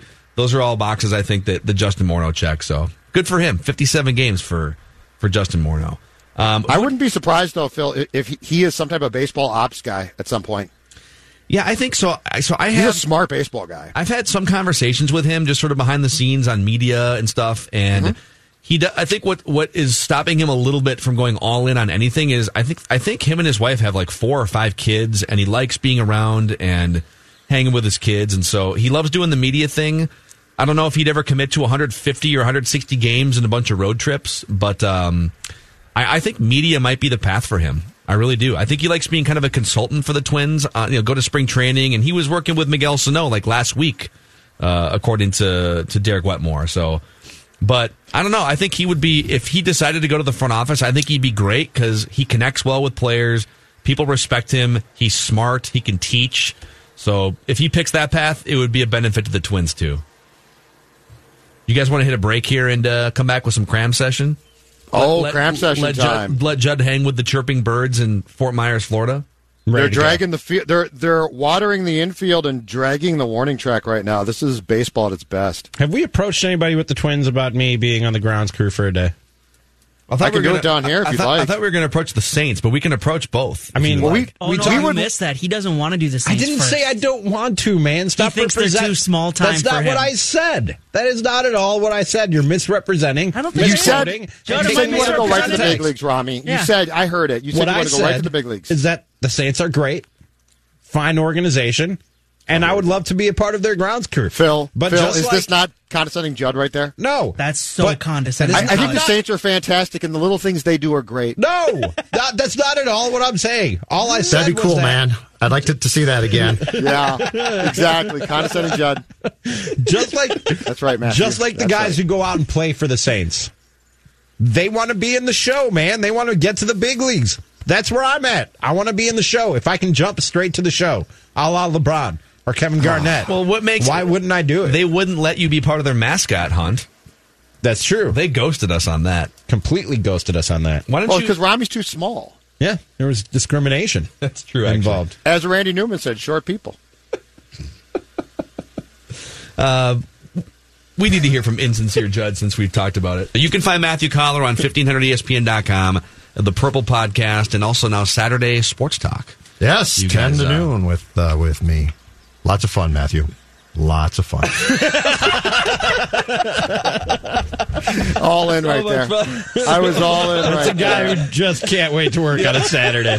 Can't wait to get to work on Oh, a Saturday. Rami, you know how great it is to crush beers on Friday and wake up at Oh, 9 on man. Saturday for a Yep. show that starts at 10? Oh, Can't God. wait, Judd. Amazing. Can't wait. All right, cram session when we come back here. It's Mackey and Judd with Rami. Judd down in Fort Myers, Florida. We're about two minutes away from breaking coronavirus news that Rami has uncovered. It's culinarily culinarily driven, culinary related. It's food related. But let's talk about Luther Brookdale Toyota for just a brief moment here. The best car dealership and service department in the Twin Cities. There are two main reasons why my family and I have been going to the same place for 30 plus years, myself for about 16 years. The people in the cars. The people are very friendly, they're knowledgeable, they explain things very clearly to those of you like me who don't really know that much about cars and are okay admitting that. Uh, that's why I lean on the people in that service department to give an honest assessment when it comes to things that I need done with my vehicle or to give me the latest updates on technology and safety features. And the cars themselves are some of the most durable vehicles in the world. They come with state of the art safety features to keep you and your family, loved ones protected and built in technology that essentially turns your car into a smartphone with Apple CarPlay and Toyota's own Entune system. You can stop in, open until 9 o'clock tonight, corner of 694 Brooklyn Boulevard and LutherBrookdaleToyota.com. Jonathan here with the SKOR North download to be there for the conclusion of the Fastenal Parallel 45 Winter Festival on Tuesday, March 17th for the 2020 Cross Country Ski World Sprint Ski World Cup Sprint Finals featuring the best cross country skiers in the world. For ticket information, please visit mnworldcup.com. If you missed the beginning of the show and missed the reckless, absolutely reckless speculation from Dianna Russini on Get Up this morning, that's it's set off the beginning of the show. Here's a replay of that reckless speculation. I, I, think there's another quarterback that's going to be on the market soon that the 49ers are going to, are going to want to take a look at, and he's in Minnesota right now. I think we all know the history between Kyle Shanahan and Kirk Cousins. This is something that's been going on for years. I've never seen somebody want a quarterback as bad as Kyle Shanahan has, and, it was a deal that almost happened too. Kyle, uh, Kirk Cousins almost wound up with Kyle in San Francisco. It did not, uh, and I, I, think they're waiting for that deal to, to, to wrap up maybe even a trade. We don't know if that, that could actually that happen, but these are things that are on the table. You can podcast that first hour here in just about 25 minutes when this show gets posted to SKOR North. Dot com, SKOR North mobile app, Apple, and Spotify, and anywhere you find your podcast. That's been your SKOR North download. Now back to Mackey and Judd with Rami. Thank you, Jonathan. We got Judd down in Fort Myers, Florida, covering Twin Spring Training. And we are in studio here, Rami and myself, the TCL studios. We'll get to cram session in just a moment, but we got to throw it to the coronavirus update desk yes. where Rami Makhlouf has some breaking developments. The Judd. threat level has reached critical mass, Judd Zulgad, because MGM what? Resorts will stop operating their buffet service at seven properties in Las Vegas amid coronavirus concerns. The buffets at Aria, Bellagio, MGM Grand, Mandalay Bay, the Mirage, Luxor, and Excalibur will be closed, dude, starting Sunday. That this MGM may, Grand Buffet is no joke. This may be the end of buffets as we know it, guys. People are talking. Stay uh, strong, America. Stay strong. People are talking about the fact that you know these leagues may be dipping their toes in the water of not letting reporters behind the closed doors of a locker room. This may be the new norm. Buffets you know may be a do? thing of the past, gentlemen. If the buffets aren't open in Vegas, the NFL draft's over. Don't have it. I don't know if I disagree with Judd on this one. Don't do it. Buffets in Las Vegas are amazing. I've never been to Vegas, but I'm a big fan of a buffet. I haven't You've been never to, been to Vegas? Wait, hold on. No. You've been to the gentlemen's clubs, but you've never been to Vegas? yeah, man. There's a gentlemen's club like wherever you are. Yes, There's one within a few hours, within a, Vegas. an hour. Gentlemen's club, such a great term. As Rami, if it has Rami anything to do with gentlemen. gentleman. As if it has. A, I am a well-behaved gentleman. Hey, I've got a fifteen dollar bills here. What should I do with them? Because I'm a gentleman.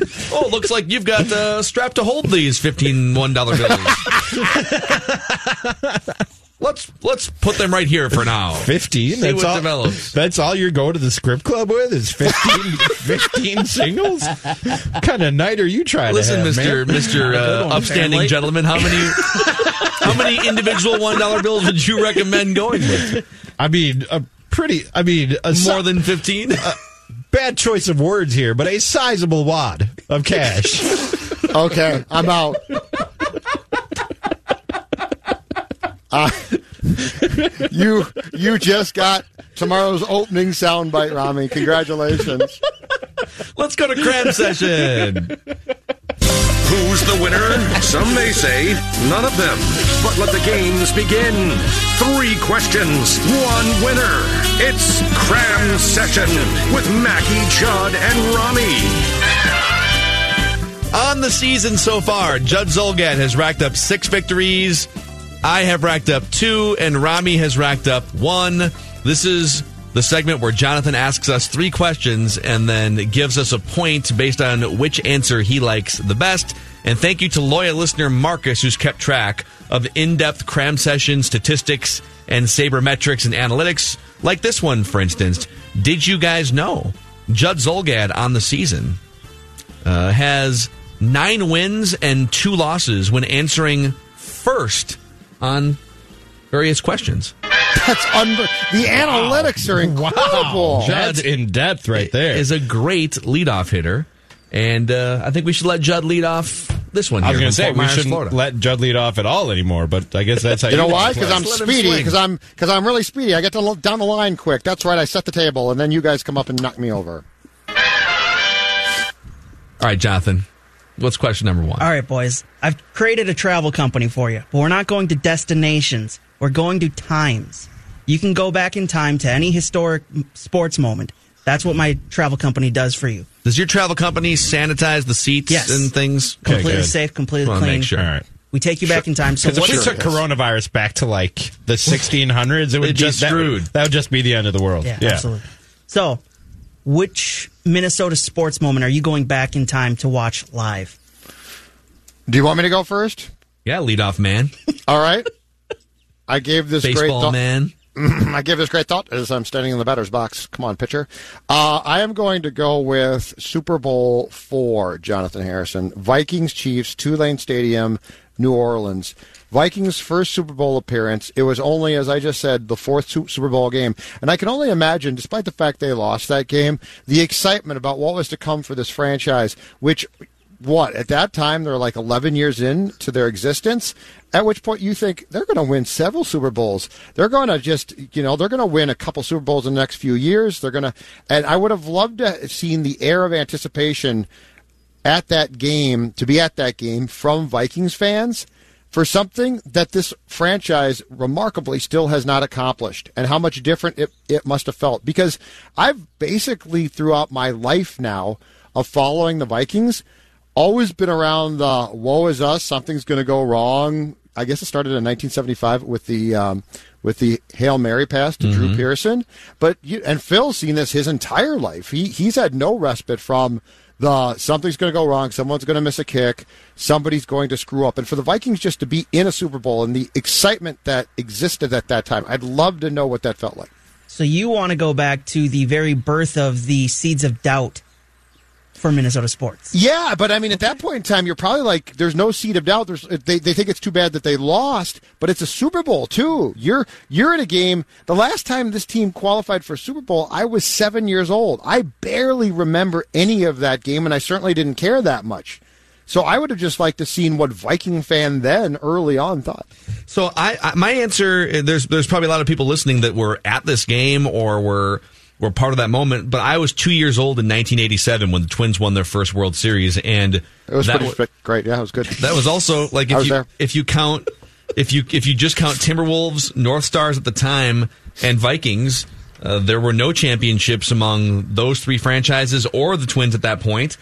Uh, We, we can we can sometimes thump our chests about the Minneapolis Lakers, but that just feels sort of fraudulent. But that was the first real championship in what thirty or forty years in uh, the state of Minnesota. So I know the Gophers had some success about 25 years before that in the early 1960s, but I just want to know, and, and I think it'd be a similar feeling now. You go through a 25 plus year stretch of no championships. What does it feel like as a fan base when you finally get that release and you get to Do you want to know? You're on a champion? So, yes. Do you want to know? Because Yes. it was awesome. It was it was so cool. It was when when Gaetti threw the ball to Hrbek and that place went absolutely apoplectic. As much as I hated the dome, it was one of the coolest things I've ever seen. Yeah. Wish I wish I knew the feeling. No. Wish I knew the feeling. I'm Sorry, I didn't take you. I'm going to think outside the box on this one, guys. You're both talking about games, moments in sports in the Min- in the history of Minnesota sports. I would like to because I've seen games in person. Granted, never a championship game like you guys are talking about. If I could, from a safe distance or in a safe setting, witness the collapsing of the Metrodome roof from inside that building, to actually watch a building implode and fall in on itself from again a safe setting, a safe distance, but inside Yeah. that building, who has ever who's ever gotten the opportunity to see something Almost like like, a National Geographic or like like yeah. a like an IMAX theater kind of a deal. like a still active building that that they were planning on playing football games in in the Mm-hmm. I coming season just fell in on itself. Like that doesn't that doesn't happen anywhere ever. To witness that would be witnessing like a once in a lifetime moment. I didn't even think about that as an answer, but I kind of like that answer. I want to see the destruction. There we go. My guy. you're going to get the point here. My guy. Way outside the box, but I like it. Thank you. And I wasn't going to give the point to Judd after he bragged about seeing what it's like to win Oh, a it's great. championship. Oh, Annoying, it's fan- it was fantastic. it. I was 17. It was fantastic. Keep Saw another one shortly thereafter. Keep bragging. Still And two ever more since questions then- left. Sorry, Judge. Uh, You know what? Go United. Go Loons. All right, so the trade for Al Michaels to ESPN now seems like it's going to be off, as NBC said it's not going to happen. Uh, that might just be the first stage of negotiations too, Might be. right? Hopefully, hopefully we get Al Michaels and ESPN. So now that ESPN is left looking elsewhere, who is best to pair with Peyton Manning now that Al is out, and why are they the best? So I I'll go first here. They haven't landed Peyton Manning yet, by the No, way. Have they? Okay. but All right. No. I'm just theoretically saying. I just wanted to make sure I Peyton didn't miss Manning's your guy. Yep. But if you're Peyton Manning, you're probably also waiting to find out who they put you with, right? To some Yeah. extent, you're like you're not just going to say yeah, and then all of a sudden, you know, it's uh Joe Tessitore. yeah, like it's just some random guy that you're with. So you guys might laugh at this. Actually, Judd might laugh at this. Rami might strongly agree with this. I'm looking for someone who can get the most out of Peyton Manning, and so I'm looking for someone who's curious, who sets up former athletes very well on TV, and somebody who has a proven track record of success when paired with former athletes. Mike Greenberg would be my Monday Night Football play-by-play guy with Peyton Manning, even though he is not a traditional play-by-play man. I think he's a pro, and I think he could get the most out of Peyton Manning for Peyton's first foray into three-hour football games, where he's it's a it's a different space. Like you have to be entertaining for three hours, and Mike Greenberg does it on Get Up. Mike Greenberg does it uh, on the radio, or did it for what twenty years with Mike Golic. So Mike Greenberg would be my outside the box pick. I think the answer is obvious. And I don't know why this guy isn't in the discussion when we talk about prime time NFL announcers, wherever it may be. How is Kevin Harlan, Harlan not in these discussions? How is this even a thing that Kevin Harlan isn't mentioned in the same breath as the Al Michaels and the Mike Tiricos and the Joe Bucks of the world? The guy is the absolute best in the business as far as Yeah, football I announcers don't are concerned. I don't I don't understand why we haven't heard his name attached to some of these high profile jobs that are getting thrown around right now in the sports announcer world. Um, I love him too, and I, I think that he should definitely be a number one NFL announcer. But you know what? If NBC is going to drag their feet and Al Michaels is going to remain their man, then I want ESPN to trade for its old guy and get the best, as far as I'm concerned, the best play by play guy potentially in football who's not doing it too. Not Kevin Harlan, Mike Tirico. Mike Tirico, trade him back to ESPN, ABC, put him back in the booth. Mike Tirico and Peyton would be absolutely fantastic. It's as a sports fan, I don't think that I am uh, pushing the envelope here by saying it's embarrassing that Mike Tirico does not have a weekly platform to call games on. And I know he's supposed to wait, but Al Michaels, how many of these guys like him are like, I'm going to retire after that. Ah, you know, it'll be after next year. No, now I'm going to retire. And they keep going. And Al Michaels, that's fine. But Kev, but for Mike Tirico not to have the chance to be calling games on a weekly basis, and a lot of the people in this league who are, I want Mike Tirico back with Peyton Manning. It'd be great. There was really only one answer I was looking for here, and Rami said it. Kevin There we I want that man on Monday go. Night Football on TV. Give me the So, W. Rami's getting the win here today. sir. But Wow, we still have go for the we still have one more question. Left it. Good. During the offseason, Minnesota United traded away a player many considered their best attacking player in Darwin Quintero, and they've done all they've done to open the season is score eight goals in two games. Which Minnesota team would perform better if they got rid of their consensus best player? Ooh. Rami? That's a tough one. I mean, you guys could give me a good question if you want. Karl-Anthony Towns. It wouldn't count. It's really not that Oh, tough. it wouldn't. Karl-Anthony Towns. Look, they were a better basketball team with Gorgui Dieng at center than they were with Karl. No. Okay. Look, the statistics bear it Do it. out. Do it, the Phil. statistics Do it. bear it out. Okay. I'm Move it just over. telling Pull it over. you. Look, you can Pull it argue over. with facts. We got a runner. Hot Take Cops is recorded on location with the men and women of sports talk. All suspects are innocent until proven guilty in Hot Take Court. You can argue with the data if you want. And look, I Step know, out of your vehicle, uh, sir. Carl, Hey, Anthony, Phil? Karl-Anthony Towns, better basketball player than Gorgui Dieng. I'm not saying he's not, okay? But whatever it was, Oh, you can look at the numbers. They were a better basketball team Hey, when Rami. Gorgui Dieng was on the court as Hey, Rami. compared to Karl-Anthony Towns. Look at the record. Look at defensive efficiency. I got my hot take nightstick out. You want to keep going? Just telling you. hey, officer, if you don't like data, that's your problem. Sorry, I broke your window. My hot take nightstick. Go ahead. This is one of those deals where like you don't even have to. e- Rami, we pull him out of the vehicle. We don't even have to give him the uh, like the walk a straight line test. I'm not Like, saying just you guys, are smell mis- it. you guys are just misunderstanding. get in the back of the squad You guys car. are misunderstanding what I'm saying. I'm not saying Gorgui Dieng is a better him. basketball player. Cuff I'm him. not saying I can explain it. I'm just telling you the Timberwolves were better when Gorgui Dieng was on the court as compared to Karl-Anthony Towns for whatever reason.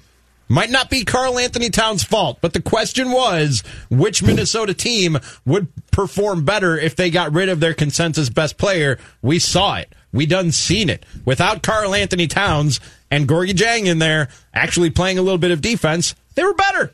I just want they the were judge, better. the judge to have all the info here. Okay. Yep. I feel the- like your the- answer the- was fine until you then elaborated. The Timberwolves have actually he started driving. The Timberwolves have actually done this without Karl-Anthony Towns for several weeks, and I think they've won like three games. Just I'm fine. Without officer. Gorgui Dieng, though. I they can, didn't have Gorgui Dieng. I can drive. Where's the Gorgui mobile? I'm Gorgui, Dieng. great player. All right, Because I think outside the box. all right. Well, my answer, my answer. Jeez. my answer is Kirk Cousins. Don't make an audiogram out of this, by the way, because I'm not serious. The quarterback is the most. Oh, oh I Declan. had already written it down. That's being cut for an audiogram. Oh, boy. You're just going to be the guy. We're going to take all of his stuff out of context when it comes to Karl-Anthony Towns and the Wolves. Just send it to all the Wolves bloggers. Just bury Rami. They love me. It's amazing. So Kirk Cousins is the most influential position on the Vikings quarterback. He put up a career season, 4,500 yards. And I think if you took him off the team, and, and, and I've said this for two weeks on the show, and just put a cheaper option in and made the team better around that cheaper option, the Vikings would be better as a franchise. Judd, what's your answer? Um, I had KAT written down and Cousins, but you guys took them, and so I feel like those would be boring, and so I'm going to give you a third option from the Viking or a second option from the Vikings, and I'm going to go back to our conversation earlier in today's show, and I'm going to say Danielle Hunter, because if you could pull off the trade Coller talked about and get me the second overall pick from Washington, then you know what I'm going to tell Danielle, you've done a great job, and we developed you into a great player, but you're being traded because I can now get the second overall pick and take Tua. And that's going to answer my quarterback problems. So I will say Danielle Hunter. I'm going to agree with Phil here. The Vikings and Kirk Cousins. Just put a cheaper option in there and put good tools around him. They'll be better. But not enough to thwart off Rami Makhlouf. I should have swept the whole thing, though. Yeah, you kept going down that Gorgui I'll take take. win. You're going to lose all the points. I feel like you got the win and then just completely went Just hot coasted. take mail in, Possible. which I think is an insult to the judge, which should be remembered next Tuesday.